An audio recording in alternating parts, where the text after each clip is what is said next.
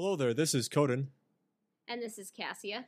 and welcome to the Ebon Hawk, a podcast where we discuss Star Wars Knights of the Republic, as well as all things Star Wars. Today, we'll be discussing Joseph Campbell, The Hero's Journey, also known as the Monomyth, and George Lucas' Skywalker Saga. This is episode 12, and this is where the fun begins.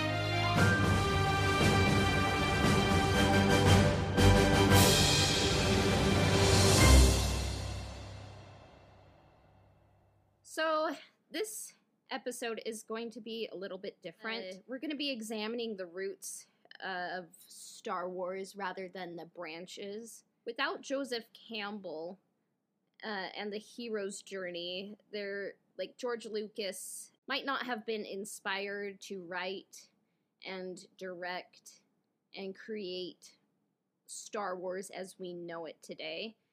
And without Star Wars, there wouldn't have been offshoots like Knights of the Old Republic. So we're gonna just kind of look at the inspiration for like the whole Star Wars saga. But if you look at it, the roots lead to the branches. So even if we're not overtly talking about Knights of the Old Republic, it, it's in there, you know. So it'll just be a little bit of a different episode, but we're pumped for it. It it'll probably be the first of like a little bit of a series. So, I guess to get started, who is Joseph Campbell? So Joseph Campbell, he is probably the most famous comparative mythological scholar of all time. He's been my idol since I started reading The Hero with a Thousand Faces. I was reading it like my senior year of high school, and in that book, Campbell broke down world's mythologies to their core, and he revealed the archetypal hero's journey woven throughout them all. It was a transformative book for me, and the reason I was reading it is because I love Star Wars and I wanted to write something like that one day. And I was just researching like what inspired George Lucas, and I saw things like The Seven Samurai, Flash Gordon, Buck Rogers, but there was this book, the the hero with a thousand faces and i just knew i had to read it. It was not light reading though. It like took me like two years to read but it definitely was a transformative book. It made me see that the world was more interconnected than it appeared on the news because when it comes down to it we all share the same stories and it made me like pay more attention to books when I read them, movies when I watched them, video games when I played them. And even like sometimes in music, I just noticed there's a pattern. And they all kind of utilize the hero's journey, not like sometimes not overtly or sometimes like step A, B, or C. But it, it was really cool. And then like after I read it, I like life doesn't work exactly like if you go through like say some hard times like it doesn't mean like you're gonna get the job you want more money or any of that you know like life does kind of follow some patterns it's not like necessarily like a book and the reason why you kind of see the hero's journey all these mythologies is because it's about human life and human behavior you know so when you study stories, you're kind of studying people's lives in a way. And because I read the book, I began to see myself as the hero or, I guess, heroine of my own story. It pushed me to live a fuller and more vital life and live more intentionally, you know? So that was long, but that's who Joseph Campbell is and what he means to me. So the the novel The Hero with a Thousand Faces is that does that follow like one particular story or does that cover different situations that relate to the steps of the journey, I guess? So it doesn't just follow one mythological story. It was written in 1949, and this is kind of like The Hero with a Thousand Faces was like the first of its kind. Campbell was one of the first to recognize the pattern and articulate it. And so in his book, he looks at all all of these different stories throughout the world, like the Odyssey, um, some Native American stories, King Arthur, Jonah and the whale, and he breaks he breaks down the hero's journey into like three categories: departure, initiation, and return. Like if you look at the hero's journey, it looks like a circle, and the top of the circle is where you begin and you kind of divide the circle into the the top of the circle is the known world and the unknown is the bottom of it. And the known world is where you begin and so the hero's journey is broken into the departure from the unknown the initiation into the unknown and then the return into the known so it's like a circle like the journey you're meant to close the circle so if you see the Joseph Campbell Foundation's logo, it's like a circle that's just about closed. So it, it's kind of a fun detail that they have in the logo. With the hero's journey, uh, it kind of breaks down into three different parts, right? It breaks down to the departure, the initiation, and then the hero's return. Do you want to kind of go over the the departure and how it relates to the Skywalker saga? Yeah. So the categories of departure are the call to adventure, refusal of the call, supernatural aid, and cross the crossing of the first threshold, and the belly of the whale. So the call to adventure, you could probably say that if we were looking at the original Star Wars, A New Hope, the call to adventure is when Luke receives the message from Leia that she needs help. And because that changes Luke's life because he's basically just a farm boy, you know, and nothing in his life is really happening until that point. It's like when when you get the call and it's something you can't ignore, it's like a call into something totally different from the status quo that you're used to. Like it's pulling you into the unknown. I guess you could say Frozen 2 literally has a voice calling to Elsa into the unknown. It's like I didn't really enjoy that movie, but that song serves its purpose, you know. Mm-hmm. And then, like at at some point, uh-huh. I guess it's like kind of part of it to like refuse the call. Uh, for example, in Star Wars, Luke sort of dismisses it at first and tells Obi Wan that he could take him to Mos Eisley, but he has to get back home to tend the farm, and that that's kind of like the the served initial refusal.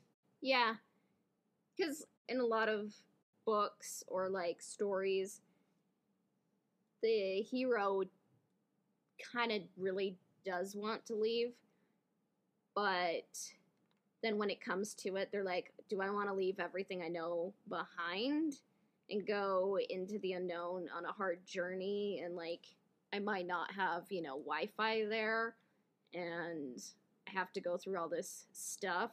Do I do I really want to do that? And it's like, nah, I'd rather just be able to sleep in my own bed and sleep in, you know. So sometimes the hero, it's like, I don't know if it's like out of like they feel like they're obligated or they're scared or they feel like they're not up to the task. They're like, nah, I'm not gonna go. So Luke says, like, that's great, I can take you there, but I'm gonna go back to the home. But then in A New Hope, Luke sees that his aunt and uncle are dead. So he's like, I guess I have no choice and I want to become a Jedi like my father before me. The next step would be receiving supernatural aid. Uh, and this can be like meeting a wise old mentor, like Luke meets, you could say, Obi Wan Kenobi, or he knows him as Ben.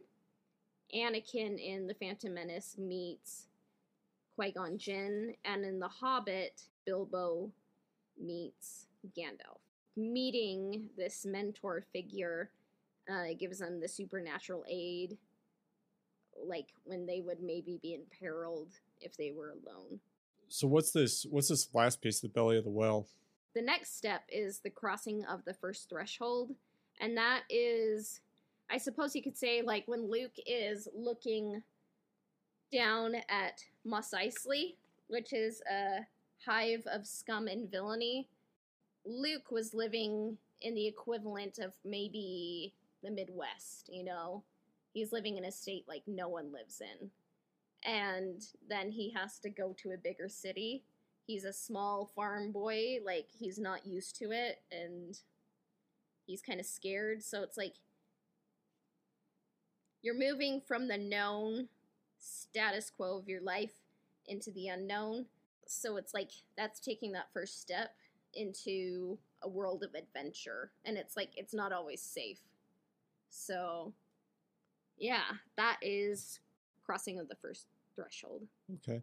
I was kind of curious as we're talking about the crossing is the enabling of Luke going on this journey with Obi-Wan was the the deaths of his aunt and uncle. Would would that be like a supernatural intervention that enables him for the crossing or would you say that i was thinking that maybe the the first step was that enabling and then the the journey to Mos Eisley is like jumping in the deep water for Luke. Yeah. Going to Mos Eisley is his crossing of the threshold. I suppose you could say like for the story's sake, like supernatural aid, like it, it is a good coincidence that his aunt and uncle are killed. I would say that the supernatural aid is Obi Wan rescuing Luke from Tusken Raiders. And then the belly of the whale, it's named after the Book of Jonah story.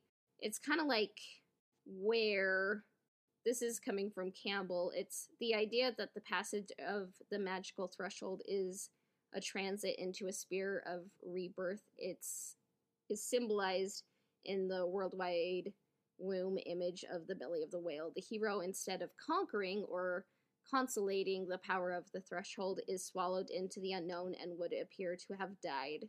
This popular motif gives example to the lesson that the passage of the threshold is a form of self annihilation. Instead of passing outward, beyond the confines of the visible world, the hero goes inward to be born again. And I guess you could say, like, an example of this is in the Pinocchio tale when Pinocchio and Geppetto are swallowed up by the whale. And then you know obviously the book of jonah. In star wars you could say like the empire strikes back han solo and princess leia have to take shelter in a cave. And you know it's the giant space slug. And then darth vader also has his meditation chamber. So i guess you could say like those are kind of like some of the belly of the whale moments okay so like departure it's basically like when you leave what you know behind and you decide to go forward into the unknown, which takes us to the initiation. And the initiation, it begins with the Road of Trials. It's like a series of tests that the hero has to undergo to begin the transformation, kind of like learn the ropes, if you will, of the unknown.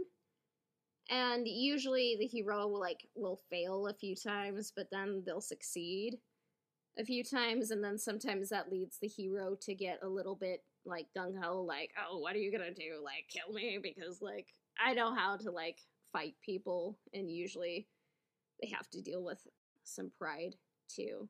So i guess you could say like in star wars like they are on the the death star and they have to fight all these stormtroopers, escape, and then also in Empire Strikes Back, you you have Luke, and he is attacked by Wampas, Imperial forces, and Han and Leia have to like go through an asteroid field. So those would be some of the road of trials. It's like it's kind of like a road trip because road trips it's kind of like the fun part of the story. And like road trips, they're fun, but then usually there's always some like unprecedented problems that you have. Like your car, no matter what, it's going to have a problem. You're going to get lost at one point. You'll lose your signal or something. So And then it's like literally a road of trials. yeah, and like Luke's perspective, he he uh submerges his X-wing into the swamps of Dagobah, and like and then he has to kind of put up with Yoda's kind of difficult teaching, and um, and then on the the flip side, you got Han and Leia over at Bespin and uh, their predicament with the Empire. Yeah. And it's like what the hero's journey is meant to kind of embody is is a story about growing up. So these are kind of like the pitfalls of growing up the road of trials. The departure phase, it's like you're a kid, but then at a certain point you have to be initiated, like grow up, you know? And like at the beginning of the initiation, you're still not an adult, but sometimes you think you are. So sometimes, like, instead of like being like a confident adult who knows what they're doing, like, you kind of have like the swagger and bravado, like, I know what I'm doing. Like, it's kind of like when you're like 18 or 19 and think you know everything about the world, but you know, you really don't. It's kind of like that phase. So it's kind of fun to write and to experience in people's stories. The next phase it is the meeting with the goddess. Uh, it's where the hero gains items given to him that will help him in the adventure. And I love the story of Perseus, and he's probably a hero that was like given like literally way too much. Uh, he was given like a helmet that would make him invisible, like a good shield that's like capable of killing Medusa, or a good sword that's capable of killing Medusa, and a shield that he can use to see the reflection of Medusa, and flying shoes. Like, he should have just chosen the one that gave him the most joy and decluttered a bit, but I guess that's what you could say, like, that phase is. And Luke, he's literally given, like, his father's lightsaber, like, it's the legacy saber, you know? hmm and it's actually kind of funny because when you when you first watch Star Wars, like he was holding it like up against his eye, and if he would have accidentally ignited it, it's like, well, story's over, you know, like he killed himself accidentally. So I'm just glad he didn't accidentally ignite it then, or else Star Wars would be a whole lot shorter and sadder. So Yep. yeah. Keep the business end pointed away. And then the next step is called the woman is temptress. And it doesn't mean like the woman necessarily had like it doesn't mean a woman necessarily has to tempt the hero, but it's kind of just like the temptations of the hero. And it can just be like I would rather, you know, go home and have a good meal and just sleep in my bed, you know, like Ron was wanting in Harry Potter and the Deathly Hallows, wanting to basically like give up the quest and have like a good life. Like in the Odyssey, Calypso tempts Odysseus, like saying like, I don't think your wife is as awesome as I am. You know, you can just stay on this nice island, or you can go back home to Ithaca, where you know you don't know if you're even wanted there, if your island's taken over. Why go on? But then the hero decides to go on. And I guess you could say the woman is temptress in the original trilogy of Star Wars is like Luke accidentally kind of like, you know, likes his sister, not realizing, you know, it's his sister. So, which is, you know, kind of gross. But it happened. So, Even at the same time, though, I don't think it, there's a moment in the original Skywalker trilogy of Luke giving up the his journey. I'd say that that's a little bit more prevalent with Anakin's story. Yeah. Especially his relationship with Padme um, through Attack of the Clones and how he was willing to risk his livelihood with the Jedi over his love for Padme. Yeah, most definitely. So, like, after we go through the steps of the hero's journey, we are going to kind of compare and contrast like Luke's story and mirror it with Anakin's story because like once I read like the hero with a thousand faces, like it was kind of like the just after a few years after. Well, I guess not a few years after. Like when I first read The Hero with a Thousand Faces, it helped me understand more what George Lucas was trying to achieve with the prequels. And I, I understood like that he was like contrasting like Anakin's failure with where Luke succeeded. So I was able to understand Anakin more as a character and Padme more as a character and like what was going on with the prequels. So you brought up a good point. Mm-hmm. So we'll definitely dive in. The next three steps of the initiation is the atonement with the Father. And I guess you could say like the atonement with the Father, it's like where the hero has to confront whatever holds like the most power in his life and in most stories, like in many stories, as I should say, the hero is like a father figure or like a godlike father figure, power over life and death. And I guess it doesn't necessarily have to like even be like a father, it can just be a mother or just a being or a thing with a whole lot of power. I guess you could say I guess you could say in The Empire Strikes Back, what could possibly be the atonement with the father, Coden? Luke, I am your father. The moment, like the atonement with the father, that changes everything in the Skywalker saga. It's in Empire Strikes Back, and Luke discovers from Darth Vader that Darth Vader is his father, and like all he can do is just like jump to possibly his death, you know, and just after he shouts no. The next step is the apotheosis, and the apotheosis, it is an interesting word, is like kind of a Greco Roman term, and it means to deify in Greek, or in Latin, it means making divine. It's like deification. When the hero of the story becomes like a god, or even in some cases a god, like Hercules became a god in some versions of his story. It's just an interesting kind of part of stories, I think. Like, not every hero gets it, like, few of the heroes get it. But in stories, it's like the point of balance, I would say. The hero becomes an adult. Like, they, they get it. They're in sync with who they're supposed to be and where they're going and where they came from. Like, they know what they're doing. The hero is resolved and ready for the most difficult part of their journey. And from Campbell, Campbell says those who know not only that the everlasting lies in them, but that what they and all things really are is everlasting, dwell in the groves of the wish fulfilling trees, drink the brew of immortality, and listen everywhere to the unheard music of eternal concord.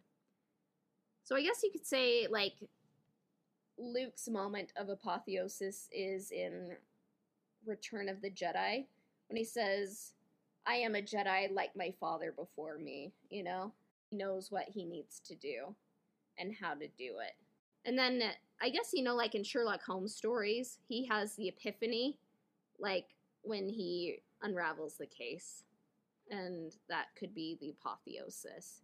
So it never has to be like it doesn't even have to be like a big epic thing. Like if you just read like a short story and the character has an epiphany, that could be the apotheosis. Did you have any more thoughts on apotheosis?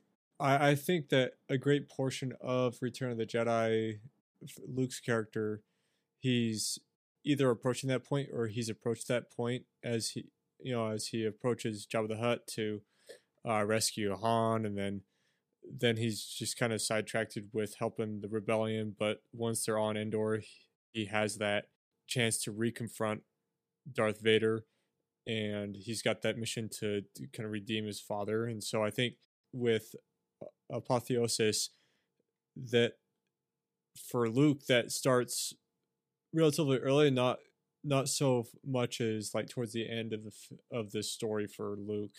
Yeah, in four and five, Luke is very whiny, and he definitely needs to learn from his friends and Ben Kenobi and Yoda.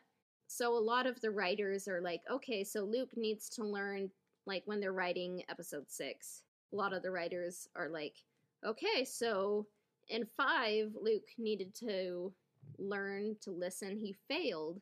So in this one, he's going to learn to listen to them even more. And it's like, no, uh, Luke's a man now. He needs to learn to trust his instincts and not just like follow what everyone wants him to do. Uh, because Ben and Yoda are just telling him, kill your father. That's what you need to do. And he says, no, I trust there is good in my father. I can also save Han and I can I can save my father. There's still good in him and I think I think I can do this, you know? Like he's an adult. And just like the highlight I would say of Return of the Jedi is probably just that moment saying like no you failed your highness like I succeeded. He knows there's good in his father, you know? Mm-hmm. And it's just it's it's just kind of nice to see Luke go through that journey. Kind of like from petulant child to whiny child to grown man and Jedi Knight. And then the the next step is the ultimate boon. Uh, the ultimate boon is like the ultimate goal of the quest. If you think of like King Arthur and the Holy Grail, the boon is the Holy Grail, you know? It's like what the heroes went on the journey to get in the first place. I guess you could say, like, if you compare Star Wars to, like, stories like The Return of the King, the One Ring being destroyed in The Return of the King, that is the ultimate boon. Then in 4 and 6, you have uh, the Death Star being destroyed. I guess you could even say also episode one. There's also a Death Star kind of figure. The Trade Federation ship is also destroyed. It's like would that be the ultimate boon though for for Return of the Jedi? I know that's kind of like a sidetrack story, but for Luke, it is a. I guess you could say it's an ultimate boon. The ultimate boon is probably the friends we made along the way. No, just kidding. Um, no, I mean for Luke, I think the ultimate boon was the uh, redeeming his father, right? Because he he set Definitely. up on this goal to confront and destroy the Sith, but as he progressed in his, I guess, in his knowledge of the Force, and as he understood the different perspectives, point of views of the the Jedi as well as his father, he had changed the goal to redeem his father, which was achieved at the end. So I think that for Luke, that's the ultimate yeah. boon, but maybe for the rebellion, the ultimate boon was to destroy the second Death Star. Yeah. Luke's A story, uh, his ultimate boon would be the redemption of Anakin Skywalker. Han and Leia and Lando's and Chewie's story, like the B story, their ultimate boon would be the destruction of the Death Star and the Empire. So it it's just kind of like when you when you succeed in your goal like your ultimate goal the whole purpose of why you went on the quest in the first place so once the hero's gone through the departure and the initiation what's left is the return or the refusal to return so uh, the return there's the refusal of their turn, the magic flight rescue from without the crossing of the return threshold master of two worlds and freedom to live. So the re- the refusal of their turn is kind of just like why would I why would I want to go back, you know, to the midwestern state that I grew up in, you know, like like after I've been to like all these big cities and like different, you know, countries, you know. Mm-hmm. I don't want to go back.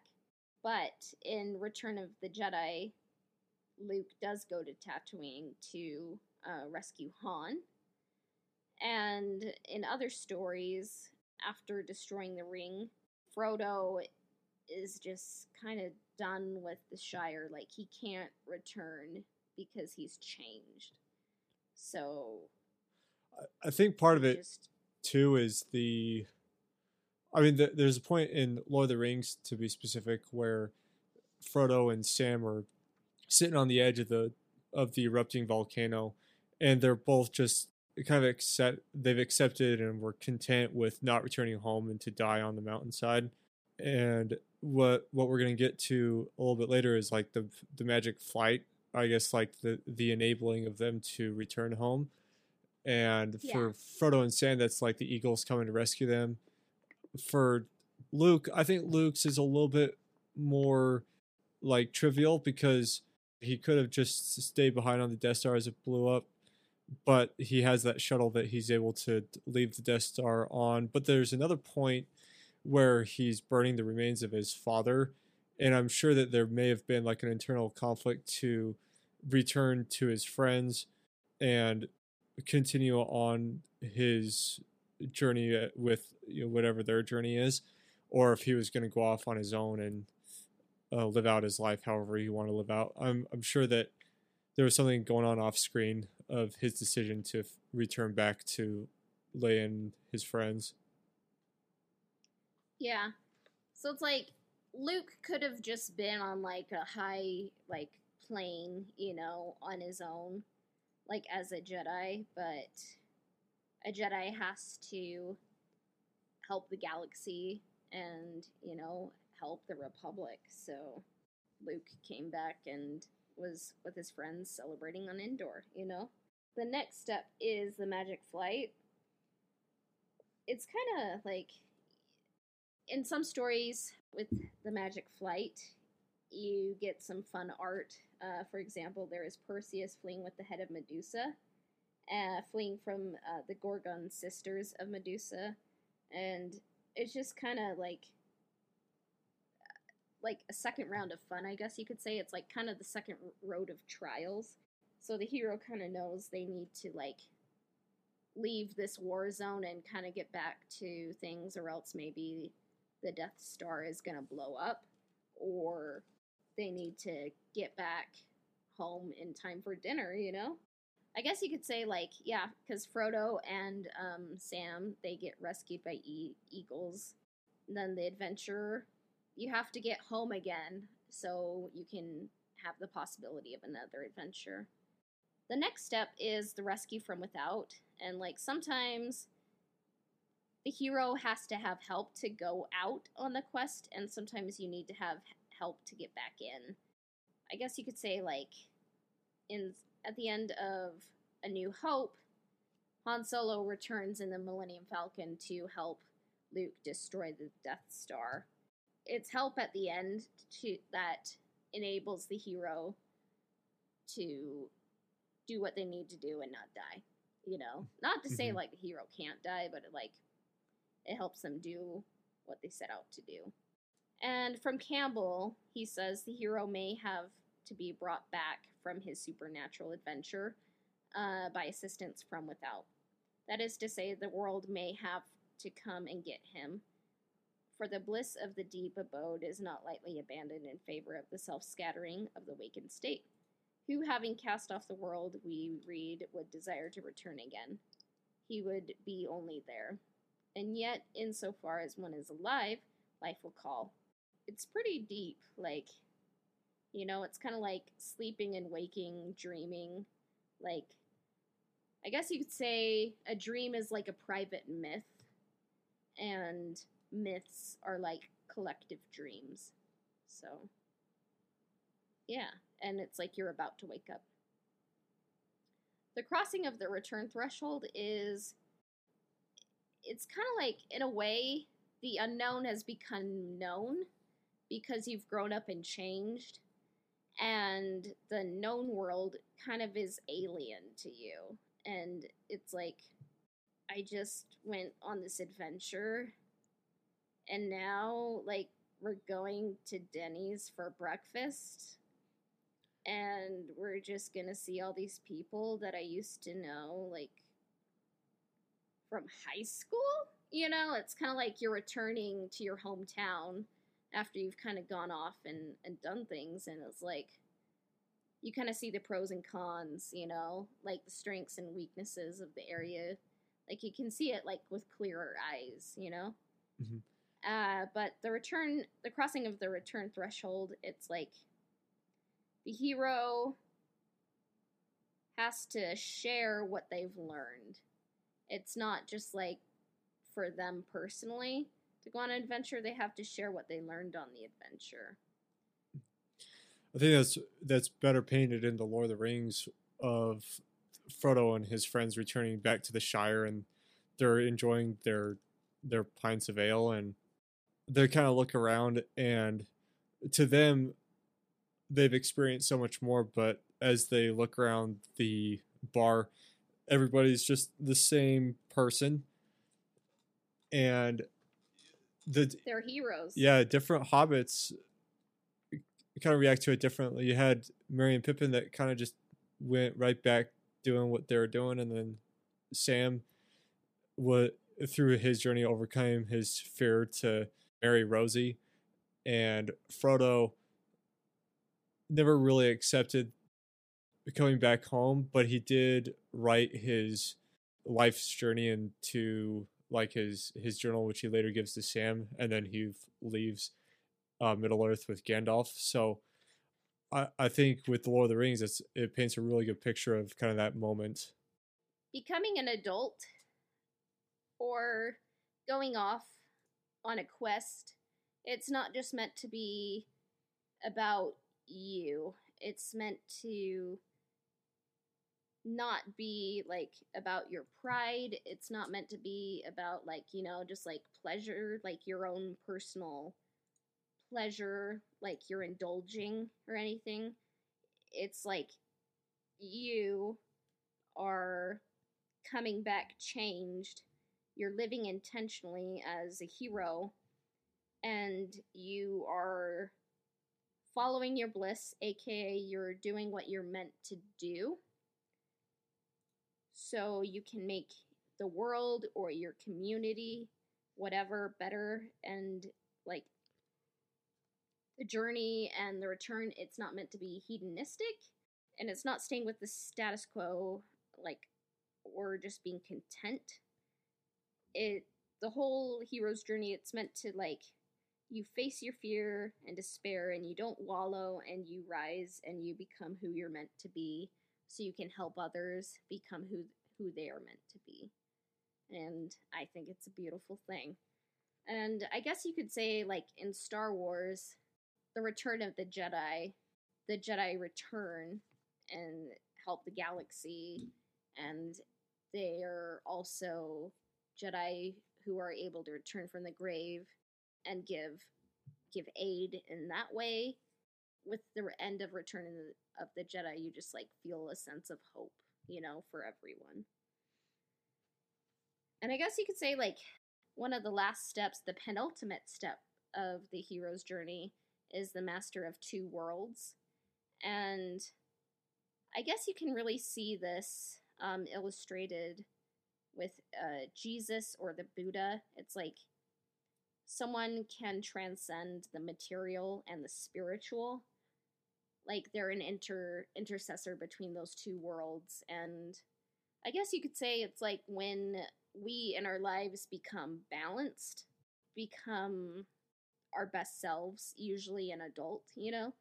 And also in Star Wars, uh, in the Return of the Jedi, Luke's become who he's meant to be. He's an adult and he's a Jedi Knight. And when Anakin Skywalker stops being Darth Vader, he's become who he's meant to be. And also, Yoda, Obi Wan, and Anakin Skywalker are masters of the two worlds because they are able to appear as force spirits after they die. Freedom to live it's the final step. It's when you're back. And campbell says the hero is the champion of things becoming not of things become because he is he quotes the bible here, and it says, Before Abraham was, I am. He does not mistake apparent changelessness in time for the permanence of being, nor is he fearful of the next moment or of the other thing, as destroying the permanent with its change. Nothing retains its own form, but nature, the great renewer, ever makes up forms from forms. Be sure that nothing perishes in the whole universe. It does but vary and renew its form. Thus, the next moment is permitted to come to pass. And what he's kind of saying there is that freedom, it means freedom from fear, hope, anxiety. The hero is who they're meant to be. They became who they needed to be because of what they, they went through. It's a characteristic of the hero at the end that they can just be and exist in the current moment without worrying about the past or the future. And it's not like they were in the beginning of the story where they're kind of just experiencing the status quo and thinking like I must be happy, you know? They they just are happy. And I guess you can say like at the end of the Return of the Jedi, you know eventually Luke will become one with the Force and he before he does that, you know, he will teach people and he will save the rebellion and the republic. And if you look at uh, Lord of the Rings as well, and the Return of the King, the hobbits prosper in their home- homeland, and Gandalf and Frodo sail to the Undying Lands. It's kind of just like a happily ever after. Uh, did you have any thoughts on the conclusion? You know, most of the characters of Lord of the Rings kind of felt that way, but I don't believe that like Frodo felt that way. That's why he left the Shire, is because he just he couldn't go back to living a normal life anymore after what he experienced, and so he just left. But Sam and the other hobbits were able to kind of reintegrate themselves of Sam with Rosie and the kids and Merry and Pippin kind of back to their you know their ways. But Yeah. but Frodo, it was very difficult for him, so he just you know he left. But I think I think that that's a good. That pretty well covers the just kind of like the ins and outs of the hero's journey. But just before we close, I just wanted to say that Joseph Campbell, in his own words, described George Lucas as his greatest student. And when I read The Hero's Journey or, I watch The Power of Myth, or if I, I read other myths or other stories, I can just kind of see the beats of the hero's journey in it. And I think that Star Wars is just paced uh, so perfectly. And I think what George Lucas was trying to show is that where Anakin was the tragic hero, Luke was the hero, like kind of like a fairy tale or a romance hero who succeeded where his father failed. So the father and son they go through similar trials, but they make different choices, and those different choices are critical. Where Anakin fails because he is too possessive, Luke succeeds because he can let go, and he can, because of that, he can help redeem Darth Vader. Uh, but it, it's just so fascinating to see their journeys, like in 4, 5, and 6 for Luke and Anakin in 1, 2, and 3. They they both begin as kind of young people. Anakin begins as a 9-year-old and Luke begins as a 19-year-old and the Anakin meets Qui-Gon and Luke meets Ben and then they both lose their mentors and then Anakin falls in love and can't really let go of what he wants while he's a Jedi. And Luke loses in Empire Strikes Back and he kind of learns like the error of some of his ways. and then you see Anakin fail given to like his possessiveness uh and like what he wants and his selfishness and it overcomes him and he becomes Darth Vader where Luke succeeds in Return of the Jedi and redeems Darth Vader and becomes a Jedi. So it's just it's just interesting uh, to see how father and son go through the same story. One question I wanted to ask you is our culture prizes entertainment and commercialization over the meaningful and profound. It can be fun to escape, but at the end of the day, sometimes like it can be juvenile and unlasting. How do you think Star Wars and the hero's journey counters counters that? Do you think it does? It it presents both of the protagonists just kind of like a like a bigger picture like a meaning that's higher than what they know. And they both are given the opportunity to kind of bite down and follow through with the journey presented. And you see as you were explaining before you see how uh, anakin essentially just decides to give up on his higher call. And um, follow through with his passions, where Luke was able to set that aside and remain focused on his like his revised goal. And Luke helps Vader kind of re realign what his original goal was and defeat uh, evil with Luke, and you know therefore bringing balance to the Force from the kind of the conclusion of Return of the Jedi and uh, them both being able to redeem themselves. Some further reading if you are interested in the hero's journey. There is The Hero with a Thousand Faces by Joseph Campbell, and it was the first book on the hero's journey. There's also Myths to Live By. It was published in 1972. It is full of essays on science, myth, mankind. It has a huge. Then there's also Heroes from Hercules to Superman by Bruce Meyer. He goes over the different kinds of heroes in literature, and it's basically just a love letter to to all the different kinds of heroes that you can see in many different stories. He would be a great future guest. We'll see if that ever happens. There's also The Golden Thread, a Reader's Journey Through the Great Books uh, by Bruce Meyer, and it's a love letter to literature as well. He covers uh, lots of the like golden books, like the Bible, the Odyssey, Sophocles' Theban plays, up to others like James Joyce's Ulysses.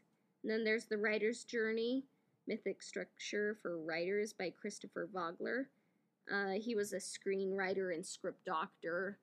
Um, he maps out the journey, describes the stages and the characters, and I would say it's the perfect companion for the hero with a thousand faces. He would be a great future guest too.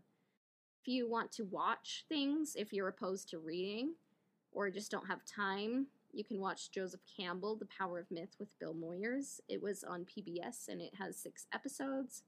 And if you get it on DVD, uh, there in the bonus features, there's an interview with George Lucas pre prequels, like just on the just on the cusp of when it was going to come out, and that is also a book. And then there is Finding Joe, and that is by Patrick Takaya Solomon, and it's like a modern documentary follow up to The Power of Myth. And then I would also recommend the prequel Strike Back, A Fan's Journey. It came out in 2016. It explains the ring theory throughout the Skywalker saga, and it re examines the prequels and all of Star Wars, and it just made me see the prequels, the originals, and like the whole, all of Star Wars. Like, it made me realize like what it was trying to do, and it just made me see it in a in a fresh way. And then, if you are into video games, there is Journey on PS4 and PC. And the audios and visuals, like, it's perfect. without even like dialogue or like a really fleshed out story. It just like articulates what the hero's journey is. It like made me tear up. And it's just profound, beautiful, stunning, and it has gorgeous music by Austin Wintory. And I think you can beat it in like two to three hours. And it just basically goes through the whole hero's journey. I think so. I think Final Fantasy is another good like hero's journey example. My example, I'm gonna leave the unpopular opinion of Final Fantasy 13, but a lot of people don't really like that game. But as a narrative game, it has really good points that are brought up with the hero's journey. Um, but any of these, any of those types of games are pretty subtle with it too. So we yeah we just wanted to take take this time and kind of go over the hero's journey as it's really important influential over the the Skywalker saga and even a lot of other adaptations with the Star Wars theme. So uh, this has been Coden. This has been Cassia. And you can find us at um, twitch.tv forward slash Conan uh, if you want to check out uh, streaming with uh, various Star Wars games. I am wrapping up with Jedi Fallen Order, so once once we figure out my keyboard problems, we'll be getting back to the Knights of the Old Republic and the Knights of the Old Republic 2. Uh, for comments and questions, if you want to know more about the hero's journey or just any other items you want us to cover in future episodes, you can find us by our email at ebonhawkpodcast at gmail.com. Then you can find us on Instagram as well at Ebonhawk Podcast. Our podcast can be found on SoundCloud and iTunes at the Ebonhawk. Our intro and outro themes were composed by Alistair Shorman. He can be found at alistairsounds.wixsite.com forward slash Alistair Sounds. Our transition music was composed by Christian Walker, and he can be found at christianwalkermusic.com. And this has been episode 12 of the Ebon Hawk. May the force be with you. We'll be back soon. Bye for now.